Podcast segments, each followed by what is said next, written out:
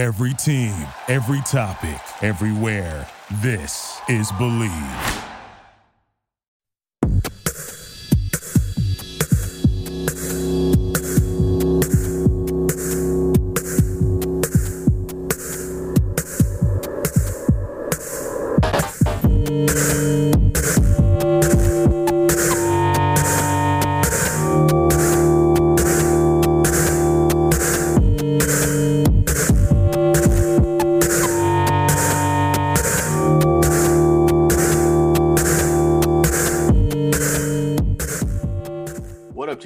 Potters? I'm your host, Sky Guasco. This is episode 78 of the Candlestick Kids Fantasy Podcast, and I'm joined by Daniel Stancato recapping our 2018 sleepers and busts. Before we get into today's episode, I want to give you a reminder about our open intern positions here at TCK Pod. We're looking for interns to join us here at the Candlestick Kids Fantasy Podcast. So if interested, please send us an email to tckpod at gmail.com or shoot us a DM on Instagram at the Candlestick Kids and let us know what you can bring to the table. We're currently seeking content creators, a social media coordinator, podcast co host, and guest to join Daniel Curly and myself, a podcast producer well equipped with audio and editing experience, and hoping for some video enhancements, including a YouTube channel for 2019. If this sounds like something you're into, please get at us. As of now, these are not paid positions, but our goal is to grow to a point where we can accommodate and compensate appropriately. Until then, though, we're counting on the support and teamwork of our listeners and community. But enough business talk. We've got a lot to cover, so let's get into it.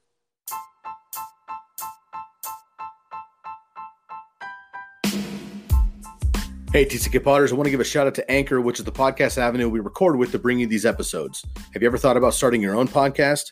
When I was trying to get this podcast off the ground, I had a lot of questions. Like, how do I record a podcast? How do I record an episode? How do I get the Candlestick Kids Fantasy Podcast onto all of the apps that people are listening to?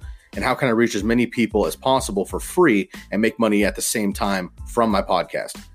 The answer to every one of these questions is Anchor. Anchor is the one stop shop for recording, hosting, and distributing your podcast. Best of all, it's 100% free and ridiculously easy to use. And now Anchor can match you up with great sponsors who want to advertise on your podcast.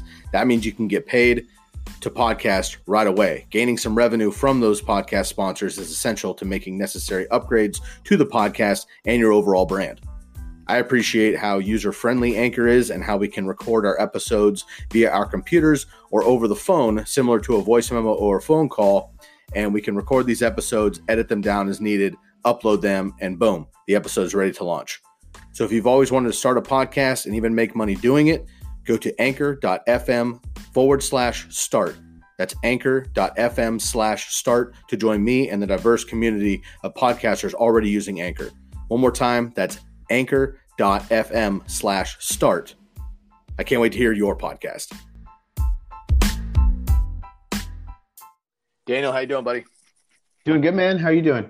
Oh, so well, so well. The sun- the sun is out. The snow is still around ish. Uh, we got pounded, bro. Um, yeah, yeah, yeah. But uh, but it's out. The sun is out. It's beautiful. The birds are back. The the sky is blue. I'm gonna go for a go for a run today. Get outside and get some fresh air, man. I'm was getting cabin fever a little bit there for a couple days. For sure. Yes. Again, p- p- uh, those of you listening from other parts of the country, you don't understand how when it snows in on the West Coast, uh, you know, everything stops and and you become kind of a shut in. So so it's I can I can uh, relate to that feeling of when it's when it when it goes away and everything kind of resumes some semblance of normalcy again is always really nice. Yeah, man, it feels good. So uh, the kids are back at school, which I think is giving all of us parents a, a break. Um, it's always nice to hang out with the, the children, of course, when they get a, a rare day off of school. But um, four in a row gets a little old. Uh, Yep. we've got we've got shit to do. We've got to get back to our lives, and so it's kind of nice to kick them back out to school. So everybody is uh, back to normal up here in the Northwest, and uh, wishing everybody uh, safety and well. I mean, you know, a lot of the South Hills and Eugene got pummeled and lost power for a week. Some people are still out of power.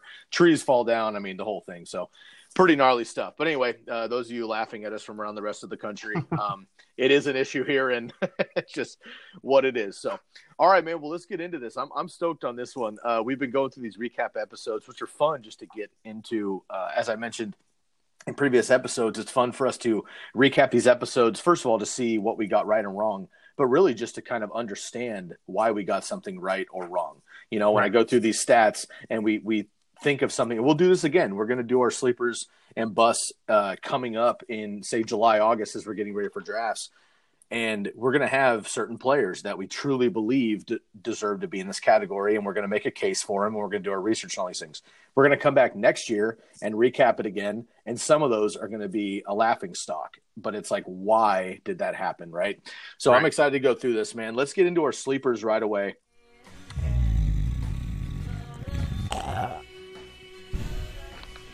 what the hell is this that's a sicilian message it means luca brasi sleeps with the fishes with Dolph Ziggler in the sleeper hole.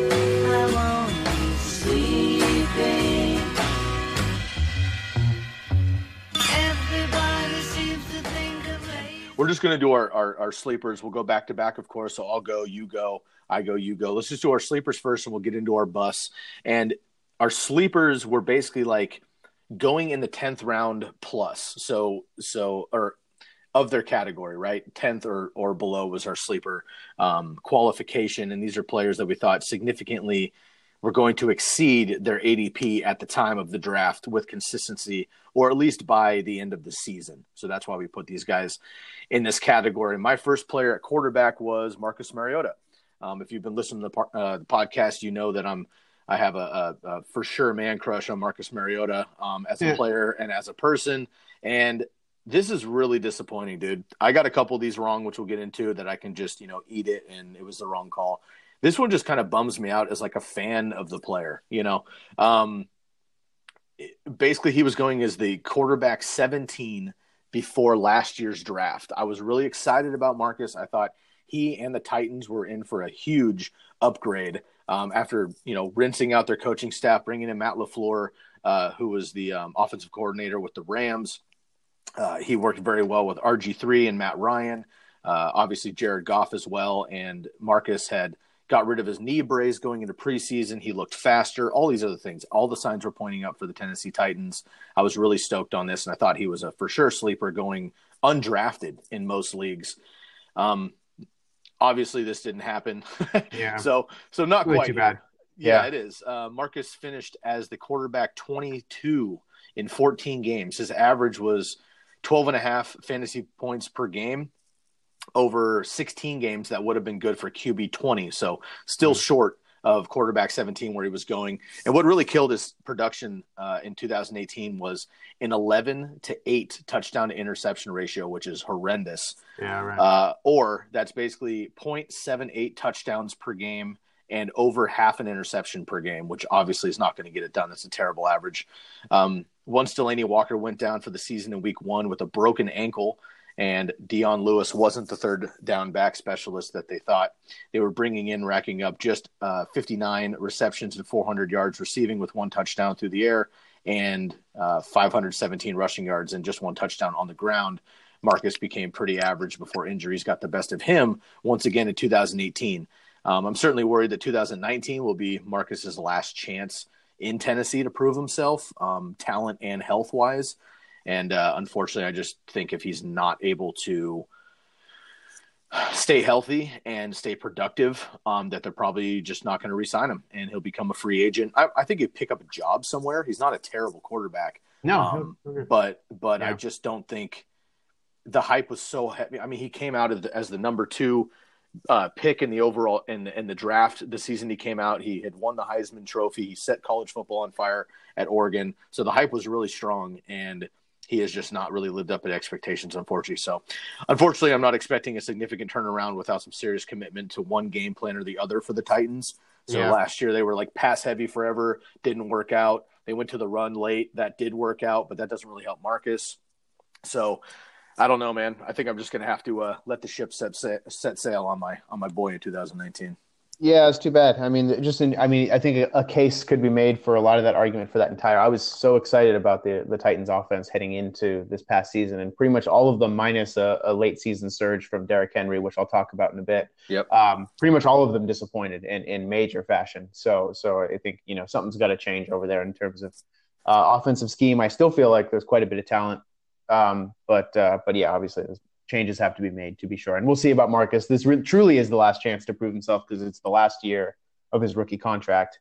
Um, so this will be this will be a, a, pivotal year for him to determine whether or not he's a franchise guy or kind of a uh, you know I don't know Nick Foles type who's going to bounce around from you know teams who need stopgap options. Um, you know, so so we'll see how it goes. But um, and so I'll move on to my quarterback sleeper, which was Alex Smith. Uh, needless to say, this was I think uh, even bigger whiff than than yours. Um, even, I mean, obviously, you know, I could. There's not much to say about what happened to him uh, uh, mid-season in terms of the gruesome injury. His career may very well be over. I think we can almost certainly ima- uh, we can almost certainly say that we're not going to see him in 2019. Um, but uh, uh, he, the, truth is, he wasn't even that effective before he went down. Uh, I thought that his that what he did in his last year in Kansas City was going to translate well uh, to to Washington system. He had some, at least at the beginning of the year, he had some talented receivers to work with.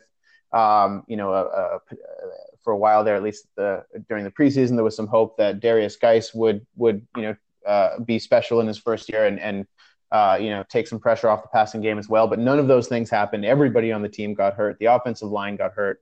Um, uh, they they were just a mess all year. And Alex Smith kind of showed that uh, even before he went down, that he may have been kind of a, a, a sort of a vestige of, of Andy Reid um, and and somebody who succeeded well in that offense, but uh, just wasn't going to be able to translate as well um, in other contexts. At his best uh, this past year, he was kind of a reasonably uh, successful game manager, um, but he didn't. He wasn't airing it out like he was in his last year in Kansas City. He wasn't running really.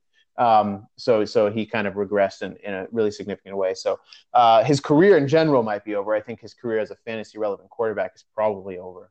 Um, but we'll see what happens to him. It's too bad. I like Alex Smith. I've always liked Alex Smith. Um, I thought he never got enough of a chance in his development. You and I have talked about this a lot in terms of what he had to endure in San Francisco, going from coach to coach, um, and and just never getting the development shot that that he probably deserved. So kind of unfortunate to see this see this happen to Alex Smith. But hopefully he you know comes back and can at least be a serviceable quarterback in the NFL. But uh, a lot needs to happen uh, for that to for that to be a reality, unfortunately. Right, and to Alex Alex Smith's credit, man, he was he was leading the Redskins to wins. I think that's been the yeah, the true. silver the silver lining in a um like almost I don't know to people that don't watch him all the time, uh maybe like a he's like a good Kirk Cousins or Blake Bortles or something. It's like it's never sexy he put up you know crazy shit with with the Chiefs, obviously, but right. it's it's never sexy, but he gets it done, and he has one of the better win percentages, um, you know, post 49ers, um, in in the league, really. And I think a lot of that 49ers stuff, you know, us obviously watching closely, it was he had nothing around him, a and b he had you know seven offensive coordinators in eight years. Um, there was a lot of talk in 2005 coming out of the draft if the, uh, the Niners should go with Aaron Rodgers or Alex Smith. They went with Alex Smith. The rest is history. But there's been a lot of talk over the years, like would Alex would Alex Smith be Aaron Rodgers, and would Aaron Rodgers be Alex Smith if they were in reverse situations? Now, now it sounds fucking ridiculous to make that comparison, but realistically, yeah, I don't know. I mean, Alex Smith was setting records at Utah in college, um, right? And a dual threat quarterback and all this other shit. He got thrown in the fire and just got completely burned down. Aaron Rodgers got to sit behind a Hall of Famer for two years and came out of the gun swinging. So I don't know. Right. It, we'll we'll never know, obviously, but uh, yeah, it's too bad for Alex Smith. Certainly.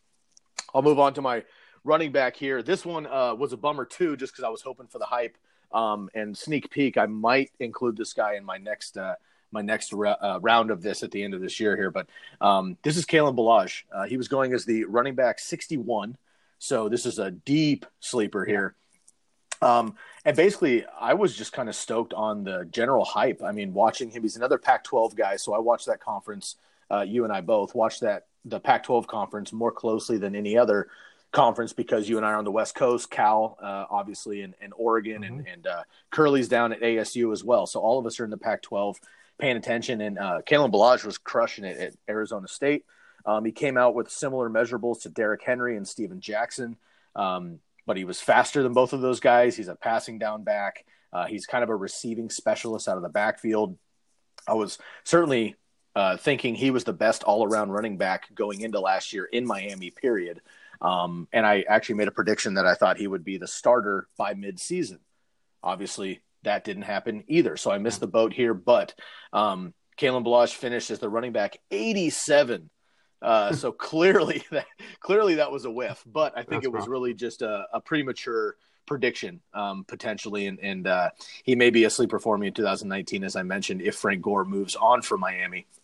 Which so far, uh, no signs uh, saying that Frank Gore Oh. is going to leave. So Well, they, they just said today that he's he's a you know he officially said he's going to play next year. Although I wouldn't be totally surprised if if Miami cut bait with him, just because he doesn't really make sense on a rebuilding team like that. I can't. I mean, unless they want him to be kind of the leadership guy that kind of mentors the likes of Ballage and and Kenyon Drake. But uh, but you know, we'll see. We'll see what happens. Dude, you know what? You know what I would love to see for Frank Gore? This is just like as a fan of Frank Gore, again, a former, you know, 49er legend. Um, I would love to see him replace Mark Ingram in, in uh, New Orleans. Oh, that'd be cool. Yeah, I yeah. think I think he'd be perfect because Alvin Kamara does everything else. Frank Gore can come in on the goal line. He can get a, a third and one. He can catch the ball enough. Um, he's not, you know, uh, uh, Mark Ingram, but you know, certainly was better in his prime. And I would love to see him get a ring, man. He's just one of Yeah, those players in the league that just deserves a Super Bowl. Um, and I think obviously the uh, the Saints are are uh, you know in prime position to do so. So I'd love to see it happen. But anyway, I think uh, living legend Frank Gore was usable last year in fantasy, finishing uh, running back forty, which obviously cut Ballage out of the uh, out of the system, and Frank Gore stayed healthy once again. Um, Yep. Kenyon, Kenyon Drake was a non-factor outside of his bogus knocks guy out of the playoffs bullshit hook and ladder to beat uh, New Orleans or excuse me uh, New England in Week 15 last season. Um, Drake is good but underutilized obviously, and in Week 15, Kalen Ballage broke off a majestic 75 yard touchdown that made my heart flutter a little bit. I think I text you guys immediately and was like, "Yo, I'm 15 weeks late, but there's Ballage with a 75 yard touchdown." yeah, Um, yeah. But other than that, he was barely used. And with Adam Gase out of Miami, finally, uh, perhaps the the youthful players, the better players, explosive players will play in 2019. But um, we'll see what happens. I still love Ballage, but uh, I honestly think Miami's going to be the worst team in the NFL this year. Right. Yeah, I think that's definitely that's definitely true. That doesn't necessarily ma- I mean, that's that could be a, a golden opportunity for Ballage to to elevate himself above committee status. Um, although I we'll see, he never really did that at Arizona State. Um, but he is just in terms of the measurables. I mean, he's athletic, athletically, he's a freak. So Yeah. uh, you know, he definitely has a lot of definitely has a lot of upside. But we'll see. A new new uh, change in coaching staff uh, might might be a really good thing for him. So Right. we'll see how that goes. Um, my running back pick was I this guy I can I can never seem to quit. Kenneth Dixon, uh, the perennial tease. He just keeps me hanging on.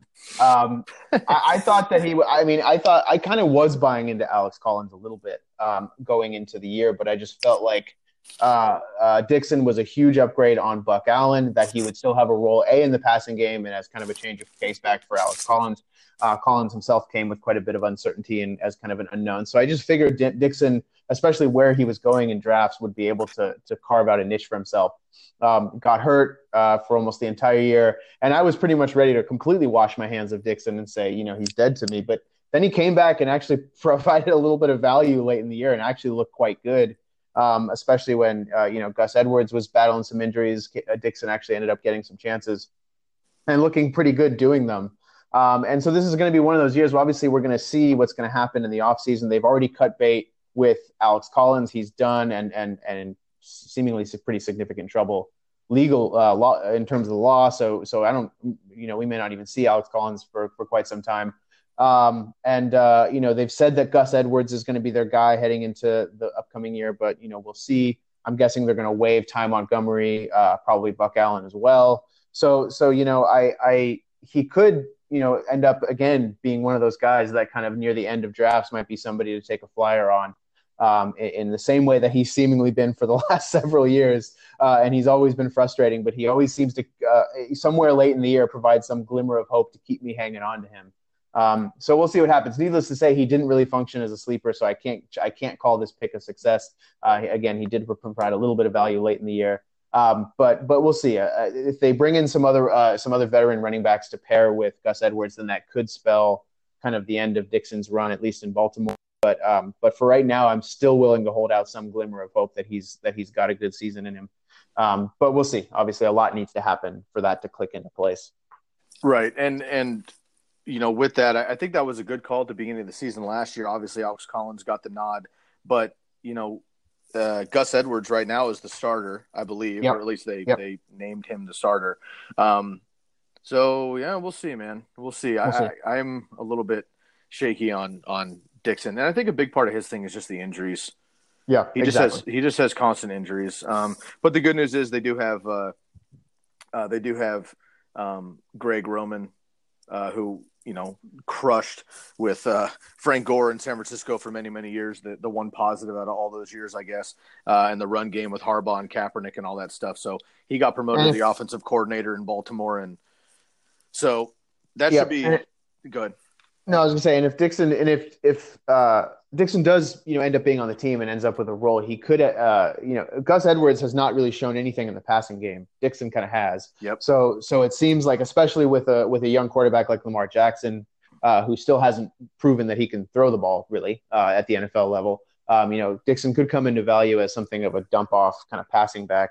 Um, so so we'll see. Uh, you know, a lot has to happen, but but yeah, it, you're you're right in that you know coaching uh, could could play a role here too. But yeah, the injuries obviously are enough to to make a lot of people run the other way. Yep, totally agree.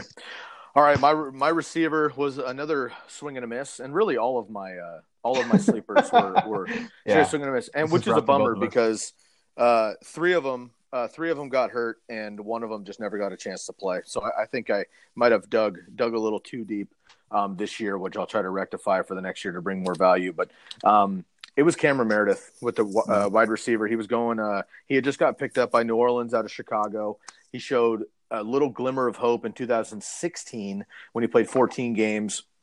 Uh, he had 75 catches, uh, 1,000 yards, and, and about five touchdowns if you extrapolate his uh, 2016 numbers over 16 games. Um, and he was getting passes by uh, Curly's boy, Jay Cutler, and, and uh, Matt Barkley. So um, he was going into Drew Brees. I was really stoked on that. And frankly, he, he just never really got a chance. Um, I mentioned in our crazy calls segment that he got injured and only played three full games uh, before being lost for the season. But I love the talent and the potential in New Orleans. But um, I honestly think he's going to be what Coach Riley from the Mighty Ducks would call a never was.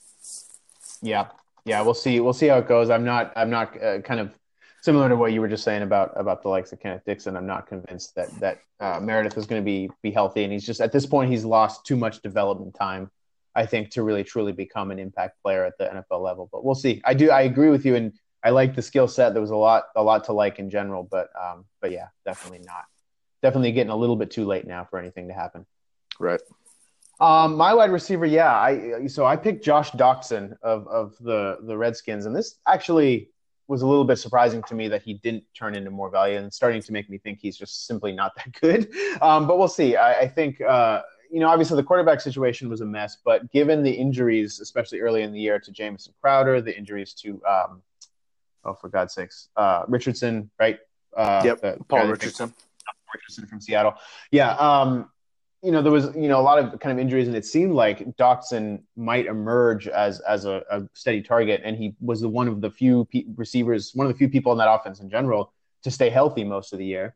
Um, uh, but he just didn't. He didn't. He didn't. Wasn't able to really do anything. He was a terrible fit with Alex Smith. He was kind of just like a, uh, specialist who who deals with kind of contested catches, things along those lines. He's you know, uh, relatively tall and physical, but but yeah, I you know, it seems that the the ship might have uh, sailed on him as well. Uh, he just didn't emerge as really anything. It's possible with the right quarterback situation, maybe he could.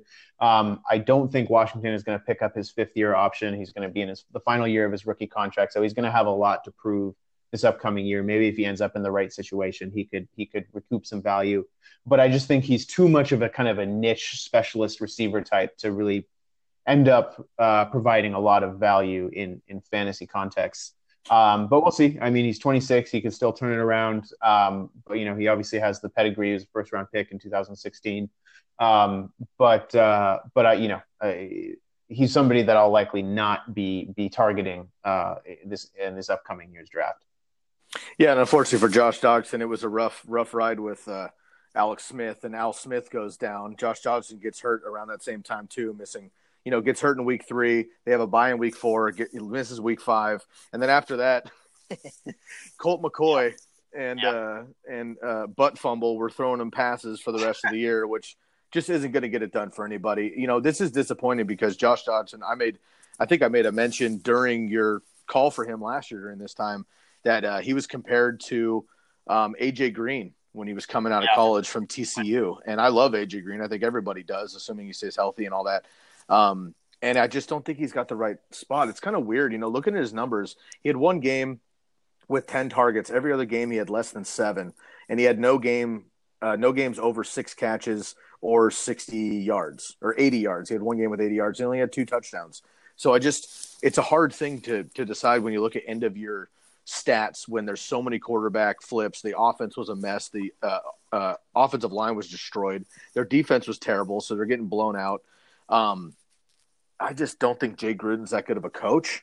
Uh, so I, I, just don't know that he had a chance. I would be curious to see Josh Doctson for a year or two in like a real system with a real quarterback situation so they could use him properly. But um, honestly, man, I, I think he's another player where – uh, it's kind of shit or get off the pot, unfortunately. You know, yeah. when these guys yeah. get past that rookie deal, like the NFL's not committed to them, and, and we see every single year surprising names get released, and we forget about them, and then all of a sudden we realize at the end of the year they never actually got picked up by a team. Um, and uh, I think Josh Johnson's young enough and talented enough with the pedigree to potentially get somewhere, but like, hey, could be rough, unfortunately. Time's running out. Yeah, totally agree.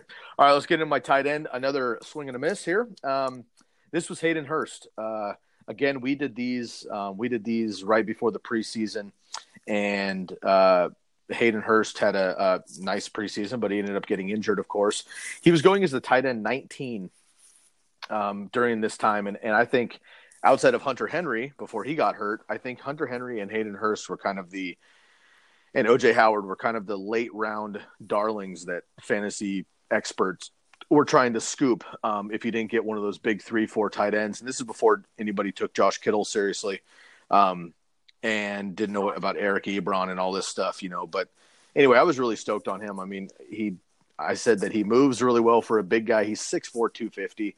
Um, he lines up as a receiver often in college. He's an excellent uh, in the SEC, which is arguably the best conference in college football um, versus, our, you know, basically NFL linebackers and safeties. So I was really stoked on him, but nope, this was a uh, this was a whiff here.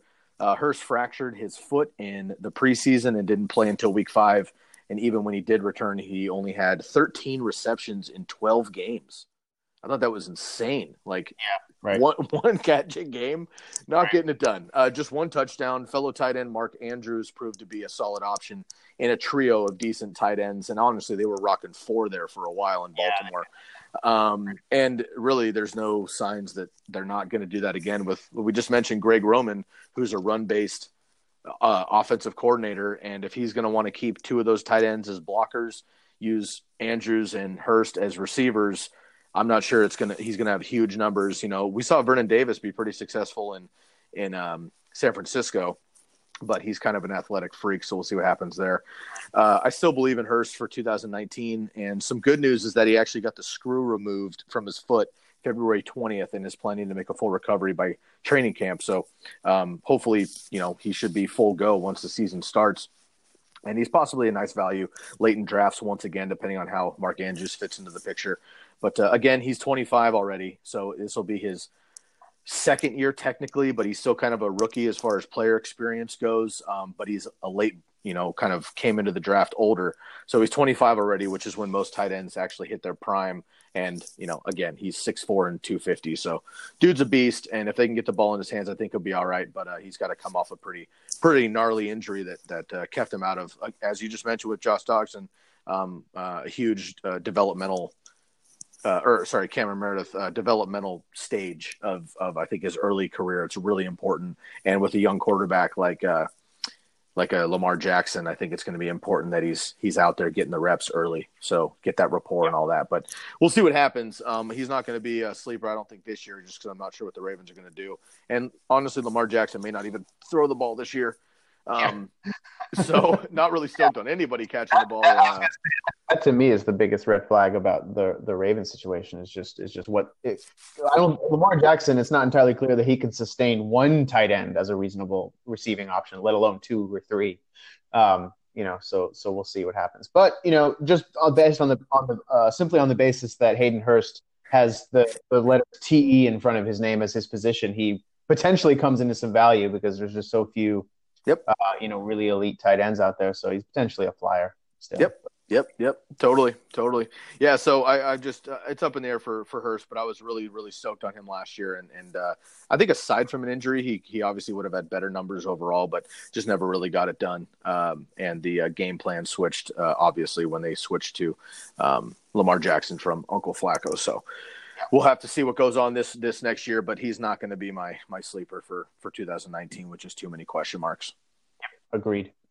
Um, and neither will my tight end. He'll be even less my sleeper. Is that's uh, Charles Clay, who I, I put as a sleeper on the basis of the fact that um, you know if you waited in a draft uh, heading into this past season, uh, you know, until late and you needed a tight end, I think Clay was worth a deep look as as not unlike Hayden Hurst, which is kind of a high risk, high upside thing. As somebody, I thought Clay could provide some sort of stability. He was actually quite effective the year before, before he went hurt, before he got hurt.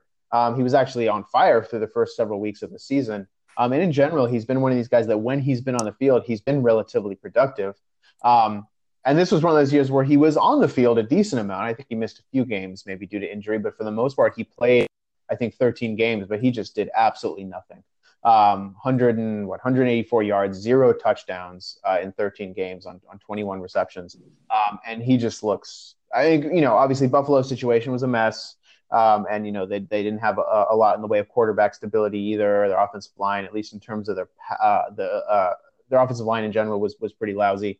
Um, they couldn't establish a run game, so everything about their offense was was kind of messed up. Um, he is now, I guess, Charles Clay got signed by the Cardinals. Um, yeah. Un- unlikely, yeah. Uh, just in general, that's not inspiring, and I don't, I don't think he's likely to have much of a role there. I will say that, and this is completely unrelated to Clay, but one thing that that I've been sort of gathering is that it's possible that they could use Clay as more of a blocking tight end, and that could open up for some receiving looks for Ricky Seals Jones, who might finally be able to capitalize on his upside. But we'll see what happens. Obviously, there's a lot up in the air with, uh, you know, what Josh Rosen's capable of and all these sorts of things. So, needless to say, Charles Clay is not an option, uh, despite the fact that he is a tight end. Uh, he is not an option this upcoming year in fantasy circles, uh, and so he's somebody just to be completely left alone. Uh, this was a huge whiff for me, needless to say. Yeah, and and uh, this is this is definitely all hearsay. Honestly, by the time this episode comes out, um, Antonio Brown might be dealt with. But it just came out this morning that you know the Cardinals are all of a sudden in the running for AB as well, and Which that's the, random, by the way. It is it is random, and I don't think that's going to happen. Honestly, the only yeah. the only thing that makes that even uh, reasonable is with Kingsbury coming over, who just throws the shit out of the ball, obviously, um, yep. and Kyler Murray. Uh, very quickly uh, making yeah. a case to be the number one pick and, and get yes. Josh Josh Rosen out of town. Um, if that's the case, that does actually make a lot more sense. And having two Hall of Famers uh, as your receivers with Christian Kirk, Ricky Seals Jones, and and Charles Clay to yeah, sure, potentially be the the blocker, whatever. Um, probably won't make much for him, but this Arizona offense could definitely be retooled uh, this season, no matter what. And David Johnson might come back to uh, legitimacy as well here. But uh, quick, quick digression. I was just looking at the uh, the Rotoworld um, for Charles Clay, and I happen to see the the break of of Antonio Brown news, but we're not going to get into all that mess. Uh, I just wanted to mention that it was it was interesting that that Clay went to um, Arizona just because like he's he's 30 years old, which is funny because every other position, well, not every other position. I would say running back for sure. That's like the death zone, right? Um, we all know about that. Uh, at receiver, even a little bit, but as a tight end, it's almost like that's kind of like when tight ends are like in their prime. So right, I, right. I, I wonder if because you know watching you know minimal I, I try to watch as, as few Bills uh, quote highlights as possible, um, but he didn't look super terrible. And if you go back one year, he was actually quite productive with Tyrod Taylor in Buffalo. Mm-hmm. So and yeah. and and really, I mean, like the the last handful of years, I mean, he had 74, 87, 77, 84, 102 catches. You know, I mean, he he puts up his touchdowns. He has hundred yard games. I think he's quite athletic. Honestly, I just yeah. worry that that that Bills offense was so bad, and Josh Allen kind of made a name for himself, but that was on the ground. Yeah, you know, that was not through the air. Shady McCoy obviously didn't do shit, um, and it was just kind of a it was just a mess there in in, in uh, Buffalo. So I wonder if if Clay's still got some in the tank, but it will be interesting to see what happens with Ricky Seals Jones. I think with all that that hype there. But one thing to, to mention, I just had a, a note uh, listening to the fantasy footballers. Um, they have a nickname for pretty much every player in the NFL, but their player for their nickname for Charles Clay is Mister Necessary, uh, dating back to two years ago, where basically um, while Sammy Watkins was still in town, if he didn't go deep, Tyrod Taylor would check it down every single time to Charles Clay and just kind of bolstered his stats. So kind of up in the air there. I, I wonder if he's over the hump too. We'll see. But that was certainly a that was a miss. But I, again, I think it's less about the player, more about the system. But unfortunately, fantasy football they they both matter. So Yep. That's a that's a bad systems to rely upon in my sleepers. The Redskins, the Bills, and the Ra- Ravens are a little better, I guess. But yeah, just in general, a lot of uh, you know, which is which is you know really informative, right? Like we talked about things we learned this year, right? And this is one thing you need to you need to keep in mind is keep you know keep keep the system, keep the coach, uh, keep the offensive line. You got to you got to keep all these things in mind. And no player exists in isolation uh, in, in, football or in any team sport. So, um, so you really gotta you really gotta you know think deeply about about all these sorts of things. I think just for the record, I think the Bills. Well, the Redskins certainly were a lot. Like, people people thought the Redskins were going to have a legitimate offense. Yep. Um, and and so that was I kind of can forgive myself for, but I think people should have uh, myself and others I think should have seen the Bills coming a little bit more. But um, right. but it is what it is. Well, and the fact that you had you had two Redskins as your sleepers. I mean, out of four positions, you had two as Redskins. Obviously, Alex Smith goes down that hurts him, and Doctson, and the rest of that offense was just a mess. So you really didn't have a chance after that. But yep, you're right. We're learning as we go here, and, and I think that's a great call. We definitely need to keep that in perspective. But let's turn the page here from our sleepers to our busts. I'm tired of fighting. I'm tired of fighting. Fighting for The tradition of Festivus begins with the airing of grievances. I got a lot of problems with you people. Now, you're going to hear about it. You stink. How's this for criticism? Um, you stink. How do you like that criticism? Hey, Patty, look at this guy. He's awful. He's not a man, this Jerry. He's not even married like I am. These players are significantly underperforming their ADP with consistency, or at least by the end of the season. That's how I kind of made the term for a, a quote bust. And I'm going to let you go first on this category because uh, I, I, want you to get yours out of the way before I get destroyed on mine. Yeah, well, we, well, we'll see. I, I, I, you know, I'm not going to say much because we talked about uh, my, my bust was Jimmy G, um, who you put as your will not draft. Um, right? I'm right about that, right? Yes, correct. Yeah. So we already talked about him, um, so I won't. I won't leave it. I mean, obviously he got hurt. Um, my my concern was less about that and more about. Um, I think he was just getting way overhyped based on a small sample of performances. Um, but but you know, obviously the jury's still out on what Jimmy G is going to do over there. Um, I'll leave it at that because we already covered him pretty thoroughly. Okay, fair enough. And uh, yeah, hopefully there's a turnaround for him. But I, I totally agree. That's why I had him on that do not draft. I just I was worried. And again, it's not it's less about the player. Of course, we don't predict the injury, but it was the ADP, and that's another right. that's another part of this equation. Which leads me to my guy, your guy, really. And, yeah. and my my question here was quarterback Rusty Will, Russell Wilson. He was going as the quarterback uh, four off the board in ADP last year, and this was really my whole situation was that they didn't have a run game uh, to take off the pressure. I thought clearly wrong there. Um, they had uh, Rashad Penny coming in, um, who I thought they were going to base the offense around. I was wrong there. They were sacked 43 times, the fourth fourth most in the NFL. Uh, they were not in 2018. They also had one of the worst offensive lines in uh, 2018 as well, which I was worried about, which carried over 2000. Um, or excuse me, 2017 carried over to 2019. But I was really worried about uh, Doug Baldwin as well, yada yada. Long story short, as always, I love Russell Wilson. I was worried about drafting him as the fourth quarterback off the board, so I put him down as my bust, and I'll take it. yeah. uh, but yeah. but I mean, technically, I was right because he under he he under underperformed, I guess. Um, but his ADP was too high to begin with, to be honest. I, honestly, this is kind of low hanging fruit for me. Uh, Will was going as the quarterback four, as I mentioned, off the board in 2018, and he finished as quarterback eight. So certainly did not, uh, you know, maybe disappointed, but definitely he was not the reason you uh, you know, were, were ruined on your season by any means, uh, outperforming Aaron Rodgers and Tom Brady and things. So he was certainly, uh, you know, good enough for sure, but not as a quarterback number four, where you had to get him in about the what fifth round probably, um, yeah, which is a little I bit. sixth, if I remember correctly. Yeah. There you go. So it's a little bit too early, but again, Russell Wilson is great. This is just based on the run first game plan, a banged up Doug Baldwin, and the 27th ranked offensive line per Pro Football Focus. Uh, Seattle's offensive line finished 18th overall and 17th in pass protection in 2018 per Pro Football Focus. So they certainly had a an upgrade there significantly to the middle of the pack.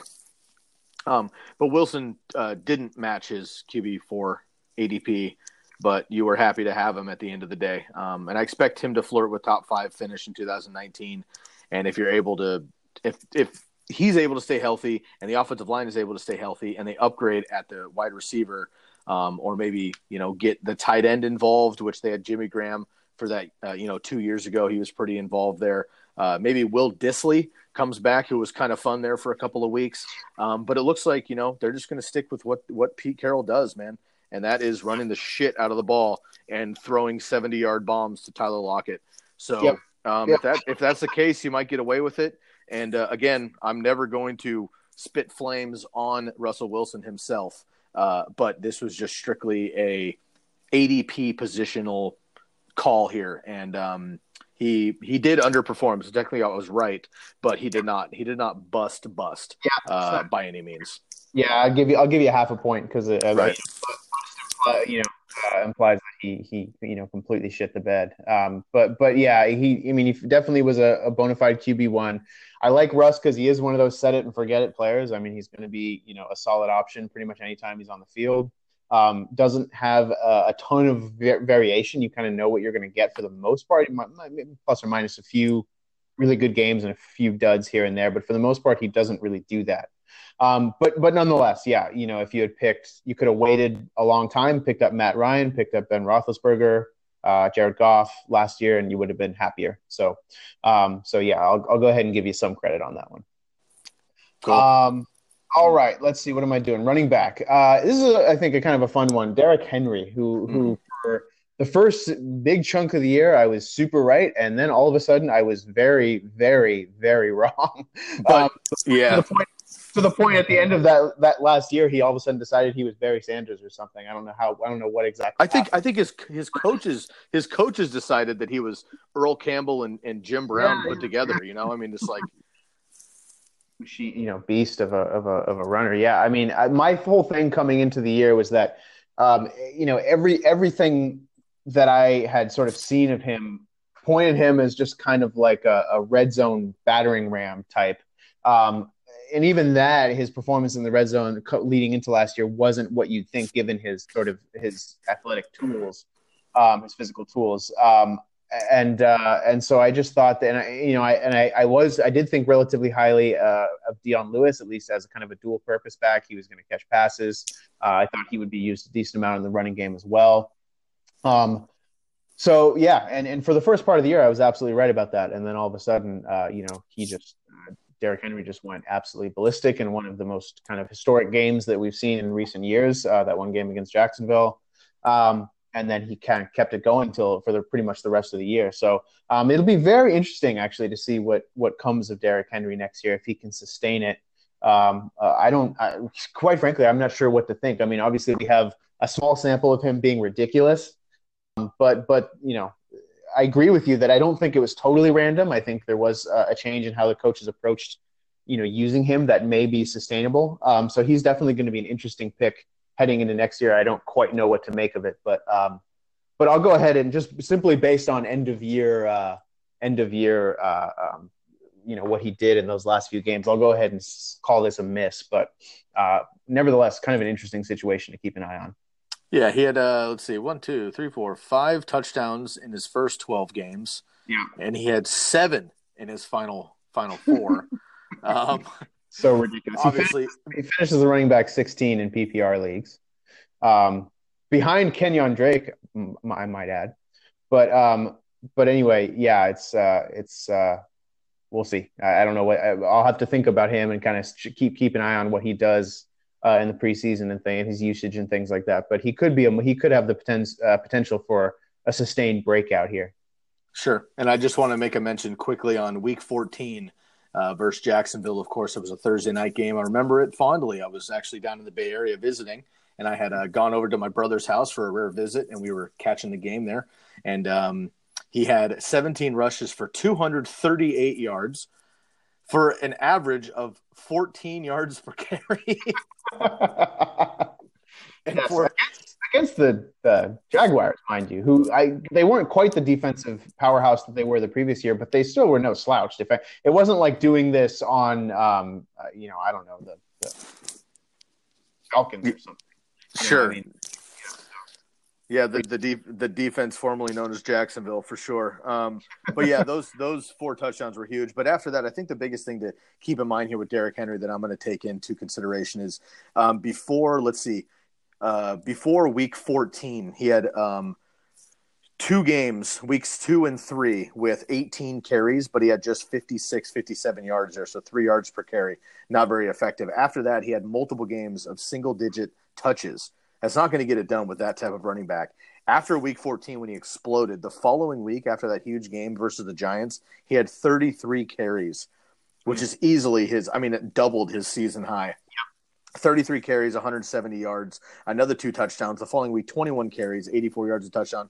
The next week, 16 carries, no touchdowns, but 93 yards. So clearly, when they gave him the ball over, you know, 15, 20 times a game, he he absolutely beasted. And I think he's just one of those running backs, man. Like Adrian Peterson. I'm not comparing him to the legendary Adrian Peterson, but I think he's just one of those type of running backs that needs to continue to pound and pound and pound and pound. And at the end of the game, man, when it gets late in those games, those defensive linemen are tired. They're starting to arm tackle and shit. They can't quite get in front of him in time. He's running through all that stuff. And that's that's the type of that's the type of back um, you know that gets better as the game goes on. All Frank Gore uh, and Marshawn Lynch and those type of pounders, you know. So I uh, I'm up in the air with with Derrick Henry to be honest as well, man. He's gonna be an interesting uh, debate uh, going through the season here. So we'll see what happens. My running back was Kenyon Drake, so I actually picked both Miami uh, running backs. Frankly, I love Frank Gore. I just didn't think he was going to be a factor. Um, I know he was the starter coming into last year. I just thought he was either going to get injured, unfortunately. Not that I wish pain on anybody, but I thought he might get injured because he's old, um, or just straight up lose to two young bucks that I thought were going to be studs, but I gave the credit to Ballage, not Drake. Um, and I spent the whole offseason last year telling people not to draft Kenyon Drake. And ultimately, he wasn't terrible, but I don't think he wasn't as good as everyone, um, you know, kind of wanted to be, I guess, but he did outperform my prediction. So Kenyon Drake was going as a running back 21.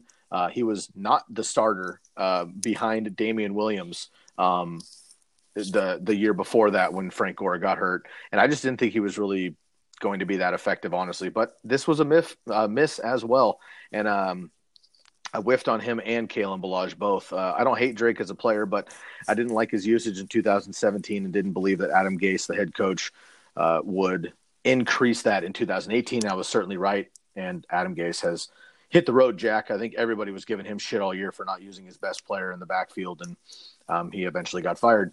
Uh, Drake finishes the RB 14 somehow, which I was very surprised to find out actually, but only had just over 500 yards and four t- rushing touchdowns. But he did add another 53 catches and nearly 500 yards and another five touchdowns through the air. So I think what I didn't expect was how effective Drake was going to be as a pass catching back. I thought that was going to be Kalen Ballage's bread and butter. I thought Frank Gore was going to get the carries, leaving nowhere for Drake to really get his meat. And um, I was right on the rushing front, but not on the passing front. So uh, I was definitely proved wrong there. Um, and that was far more than I expected him to be as a pass catcher, obviously.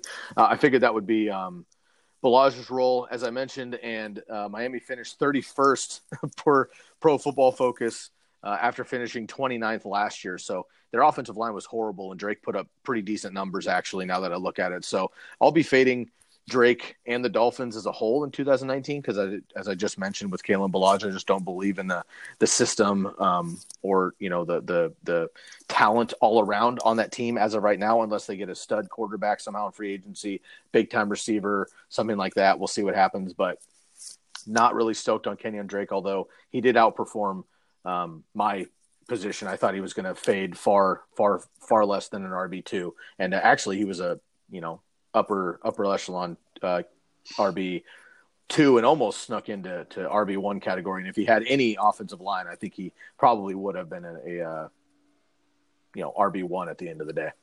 Yeah, yeah. Not much more to say there. Um, I we'll see. I still think I still think he definitely has big play talent. Um, you know, a big playability, but it makes it remains to be seen if he can really tap into that frequently enough to be a, a consistently useful fantasy contributor. So I'm kind of on board.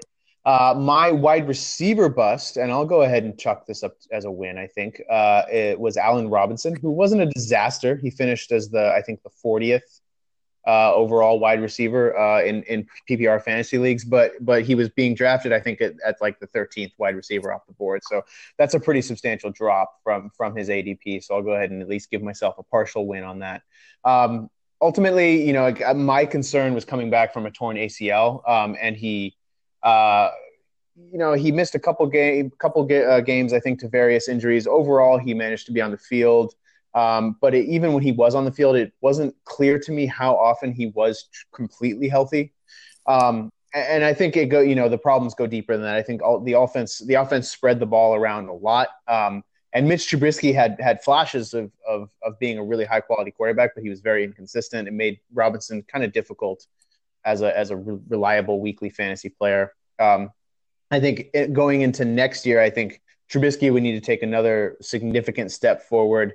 Um, but the the concern there is, you know, you could make the case that Anthony Miller might take a, a you know substantial step forward too. Although he, uh, you know, is already kind of dealing with he had shoulder surgery in January. He could be limited in the spring, so we'll see what happens to him. But um, but nevertheless, I just think there's between kind of the way Matt Nagy likes to spread the ball around and uh, you know Trubisky's inconsistencies. I, my my concerns remain about Allen Robinson heading into this upcoming year, and that's in addition to the injury concerns. That being said, he is. I didn't realize that Allen Robinson is only 25 years old. Yeah, dude, isn't that crazy? Seems he seems like he should be 29 or something like that. I, it seems like he's been around for a long time, but he is very young. So there's absolutely uh, you know, reason for optimism in terms of him being able to turn things around, especially if the Bears offense as a whole takes steps forward. Um, but on the whole, you know, he's he's somebody that until he can prove to me that he can stay consistently healthy and carve out a consistent role with the Bears, he's somebody that I'm always going to have a lot of question marks about. Mm, love me some Anthony Miller too, man. Yep. I, I honestly think Anthony Miller is going to be the number one there in, in Chicago here pretty soon. Um, but that's a conversation for another time. Yeah, I almost had uh, I almost had Robinson as a bounce back candidate, uh, candidate when we were doing these last year, but I, I faded it, but just because I was worried that um, Trubisky just wasn't going to get it done, and he did enough, but still, it was kind of a lot of fantasy value was through his legs, which obviously doesn't help the receivers. So I think that was a great call, man, and that was that was probably the the best the best call of, of really any of ours on this whole segment here was was your bust on on Allen Robinson. Uh, mine, on the other hand, was I think I like I, I put I put in my notes quote worst call of this entire um like off season I think in predictions. I think it is, but but just to commiserate with you a little bit, I actually had this player as my bust and switched because I didn't have the same bust. I was like, oh, I want to do something different. I don't want us to both just talk about the same player, so I switched. So so I was there with you, man. Don't feel too bad. Holy shit! All right, well, this player is Tyreek Hill. So if you if you uh, don't want to hear about how shitty this call was, fast forward a minute or two. Um, basically, ty- my my whole thing going into this was Tyreek Hill was the wide receiver 13 off the board. I didn't think that was going to continue. They had just gotten rid of Alex Smith. I was unsure about Pat Mahomes. Obviously, I've eaten that too. I wasn't sure about Pat Mahomes and it looks stupid now, but at the time, uh, I just wasn't sure. He was basically still a rookie, and Alex Smith had set the set the league on fire the year before that. And I didn't think Patrick Mahomes was going to be able to have the the game, you know, have the arm, have the consistency and the accuracy downfield that Tyreek Hill needs uh, to continue to get his numbers. Um, they had just brought in Sammy Watkins for fifty million dollars. I thought that that was going to be the number one option there in Kansas City. So blah blah blah. Basically, I just didn't believe that Tyreek Hill was going to keep up his numbers fucking whoops dude. This is a this is a, this is a, this is dude yeah if you can oh man we need the little mortal kombat guy. Remember yeah. and there's a whoop, whoop, that in there. That, that is appropriate for the current situation. Oh man. Bummer. Anyway uh, obviously this was terrible. Uh, mahomes is incredible and so is cheetah. Uh, tyreek hill finished wide receiver six in PPR and wide receiver three in standard.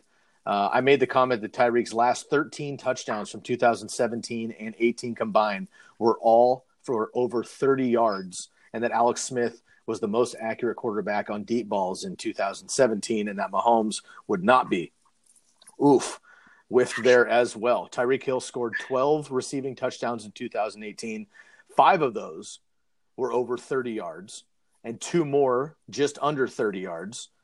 Of those touchdowns over 30 yards, four were over 50, including two 70 plus yarders. So the dude can burn clearly, and Patrick Mahomes can obviously get him the ball down the field. I said I would draft Larry Fitzgerald, Stefon Diggs, Demaryius Thomas, and Josh Gordon ahead of Tyreek Hill. And Tyreek Hill was being drafted before all of those guys. Um, and for good reason, obviously. So thank God I didn't actually do any of that. The only, the only player of those guys you mentioned that was even close was Diggs. Uh, the rest of them all obviously horribly underperformed. So, yep, yep, yep. So- So there you go. Well, you know, again, I, this this was not uh, uh, an unreasonable thing uh, heading into the year. Actually, there was a lot of concern about Tyreek Hill. A lot of his success the year before was on things like blown coverage and stuff along those lines. So it, it wasn't clear how his skill set. Not to mention just a, a crowded, you know, receiver core in Kansas City. But needless to say, he emerged as the go-to option. Sammy Watkins was was unhealthy and or not that good. Um, and uh, and you know Mahomes obviously proved that he could sustain the likes of Kelce and Tyreek Hill and, and more probably. So um, you know it's uh, it's needless to say he'll be a popular pick I think heading into next year and, and for good reason. I won't I won't label the bus tag on or put, slap him with the bus tag I think ever again. Hundred percent, totally agree.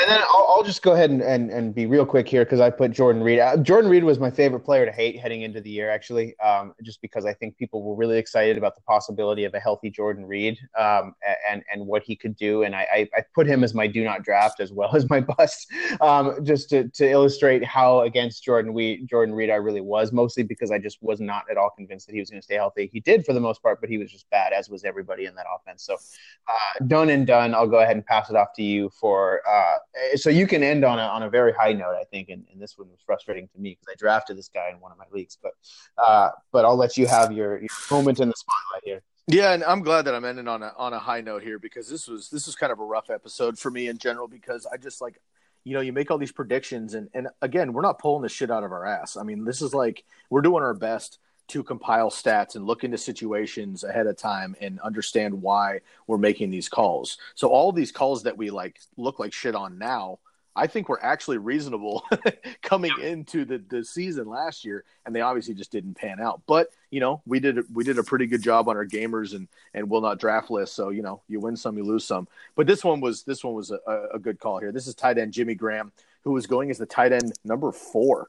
Um, I mean that that was that was easy. And honestly, if he was going as the tight end like eight, I yeah. probably would have put him on this list yeah, anyway. Yeah. Um, I just didn't believe it. You know, there was this whole narrative that, that Aaron Rodgers doesn't use his tight ends. Um, Jimmy Graham is over the hump. Uh, he's been missing games, although he didn't actually miss too many games coming in. But um, you know, just all these things that like he just wasn't a good fit. Uh, they had all these young receivers, um, yada yada, and and I just I wasn't buying it in Green Bay, and and frankly nailed this one again. Though low hanging fruit, I thought with Jimmy Graham, uh, the original Jimmy G finished t- tight end twelve overall, which again. Um, is not terrible because that's a tight end one technically on the books, but a tight end 12 in a landscape where basically after the top four tight ends, they're trash. Like they don't help yep. your team at all. Um, so he was the tight end 12 overall, but he finished all the way down as tight end 21 in fantasy points per game, which yep. is really bad. That's what you're that's what killed you is is at the end of the year you look and you're like, oh, Kyle Rudolph wasn't that bad. Jared Cook wasn't that bad. Austin Hooper wasn't that bad. Jimmy Graham.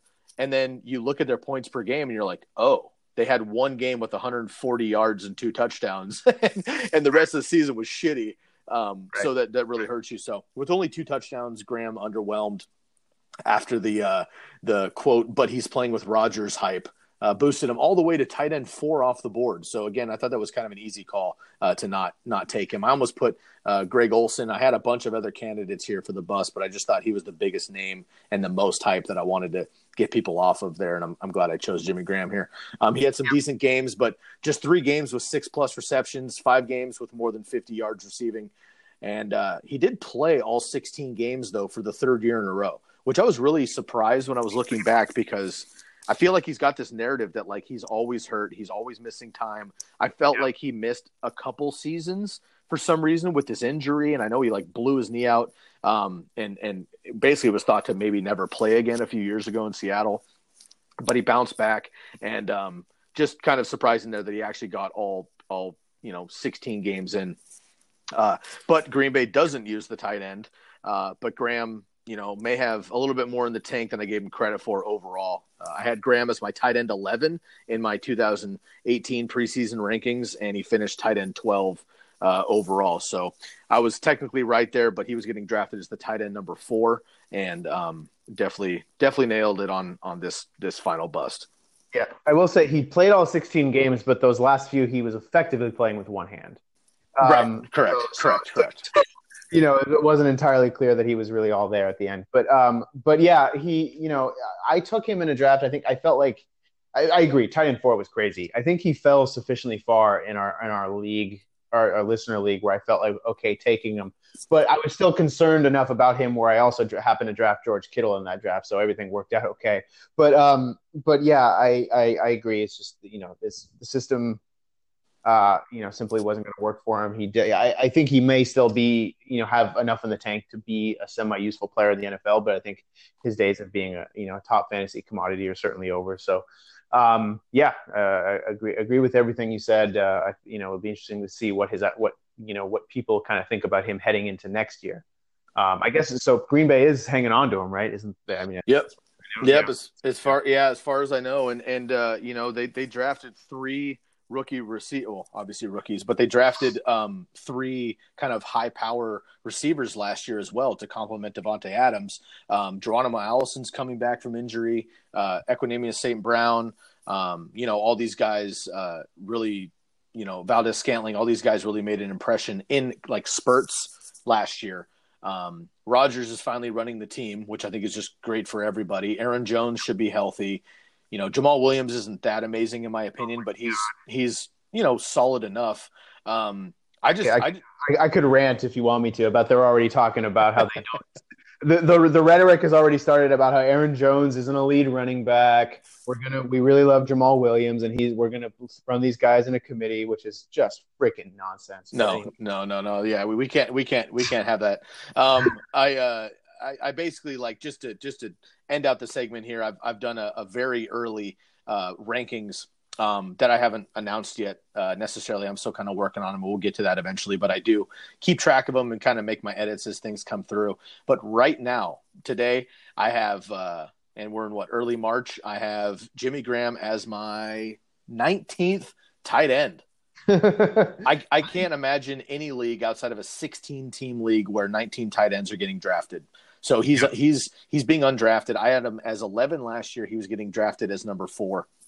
So I have him behind Kyle Rudolph, Jordan Reed, Greg Olsen, uh, Burton, you know Doyle, just ahead of Vance McDonald because I just don't know what's going on with with Antonio Brown yet and all that stuff. But basically, it's a it's a mess, and um, I think Jimmy Graham's not finished per se, but he's in the wrong offense, and I expect a big bounce back from Green Bay. But I just don't see where Jimmy Graham is going to fall into the system. I, I agree. I, he will be avoided this upcoming year for sure.